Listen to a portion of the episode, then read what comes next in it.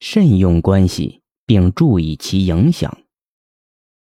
稍微懂点世事的人都知道有关系的好处，很多事情有了关系就能很快解决。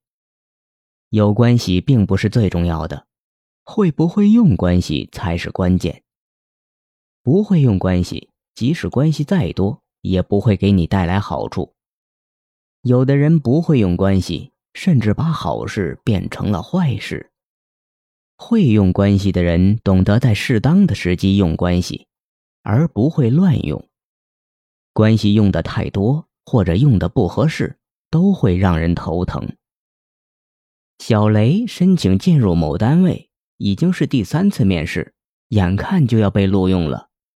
就在这个时候，小雷记起自己有一份关系，如今眼看就要成功，就差一把火而已，不如利用一下这个关系，就能马到成功。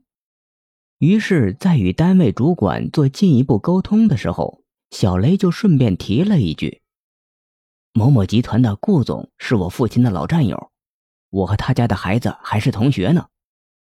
单位主管听到这一情况，立刻眼睛一亮，因为他早就有心与顾总攀交情，没想到眼前就有一个不错的机会。主管高兴地对小雷说，那太好了，太好了，没想到你家与顾总还是通家之谊呢，你可以请顾总写封推荐信，再不然递张名片交代一声就成。事情真的就这么简单吗？结果别人都被录取了，只有小雷的事情一直悬着。小雷几次拨打电话去询问自己的录用情况，主管都表示正在安排。小雷想不通，自己连过3场面试，眼看就要成功了，何况自己还有关系，如今却被搁置不用。这只能怪小雷不懂人情世故，在自己快要被录用的时候，却不恰当的使用关系。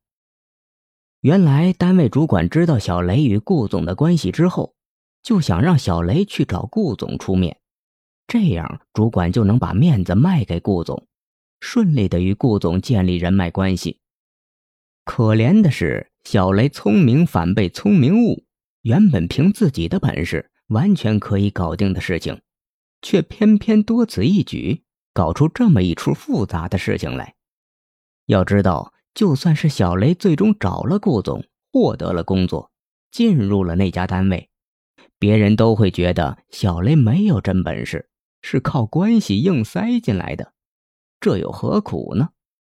如果你明明有够硬的关系，却完全不说出来，而完全靠自己的实力进入一家公司，然后再找一个适当的时机，让上司知道你跟有关人士有关系，那么上司必定先是一惊，接着暗自佩服你，这个年轻人了不得呀，有关系不用，全凭自己的本事，好样的。凭着自己的本事进了公司，为什么还要将自己的关系透露给上司呢？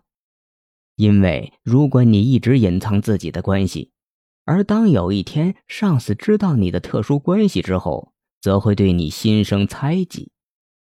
这小子藏得够深的，这是要干什么呢？进入公司之后，如果把自己的特殊关系透露出来，可以让大家心里有所准备，而不至于发生一些令人难堪的事情。虽然老秦是个新人，但能力比较强，性格也很好，同事们都愿意与他相处。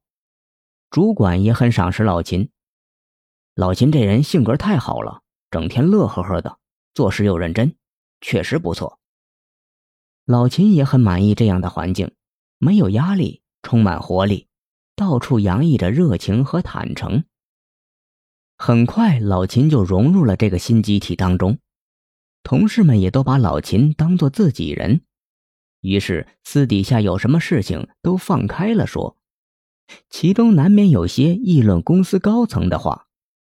大家都觉得老秦有谱，是个可信赖的人，说话也没有避讳他，连主管也是如此。每当听到这些话，老秦都只是微微一笑，不以为然。这些都很正常，哪家公司的职员对上头没有意见和怨言呢？但不知道从什么时候起，老秦发现大伙对自己的态度变了，彼此之间不复往日的轻松自在。开始老秦摸不着头脑，不知到底出了什么事情，直到经理找上他，对他说：老秦呐，听说你和同事们有隔阂，相处不太好。要知道这样的情况可不能掉以轻心呢，团队合作意识一定要有。老秦一听这话就傻了，经理看了看他，叹了口气：哎，我也知道你性格刚直，做什么事情都全凭自己的本事。当初进公司，我说可以帮你，你也不领情。你的能力水平我是知道的，绝对过硬，但是你的性格可不能太硬啊，要合群儿啊。故事到此暂时打住，我们可以细细思索其中的玄妙。老秦和同事们相处的不是很好吗？怎么突然成了不合群儿的人了？要揭开谜题，首先要搞清楚为什么同事们对老秦的态度会突然发生大转变呢？原来同事们不知道从什么地方得知了老秦的关系。经理和老秦原来是战友，有这样的关系不是错，老秦没有利用这样的关系也不是错，错就错在老秦一直没有向同事及主管透露这一关系。老秦倒是一个坦荡的人，但是架不住人们的联想啊。他隐瞒自己的关系有何目的？难道他是经理派到部门里的卧底？主管则会想，明明有关系还不说，不会是来监视我的吧？于是主管就在汇报工作的时候，顺带对经理提了一句：老秦这人吧，工作都完成的不错，能力是有的，只是有时候同大家合作不太默契。就这么一句话，性格很好，能力出众的老秦就成了没有合作意识的人。有关系是好的，但关系不能乱用，能靠自己的能力成事儿，就不要使用关系。但如果自己有关系，也一定要注意关系带来的影响，处理好其中的问题，以免带来不必要的麻烦，造成不和谐的局面。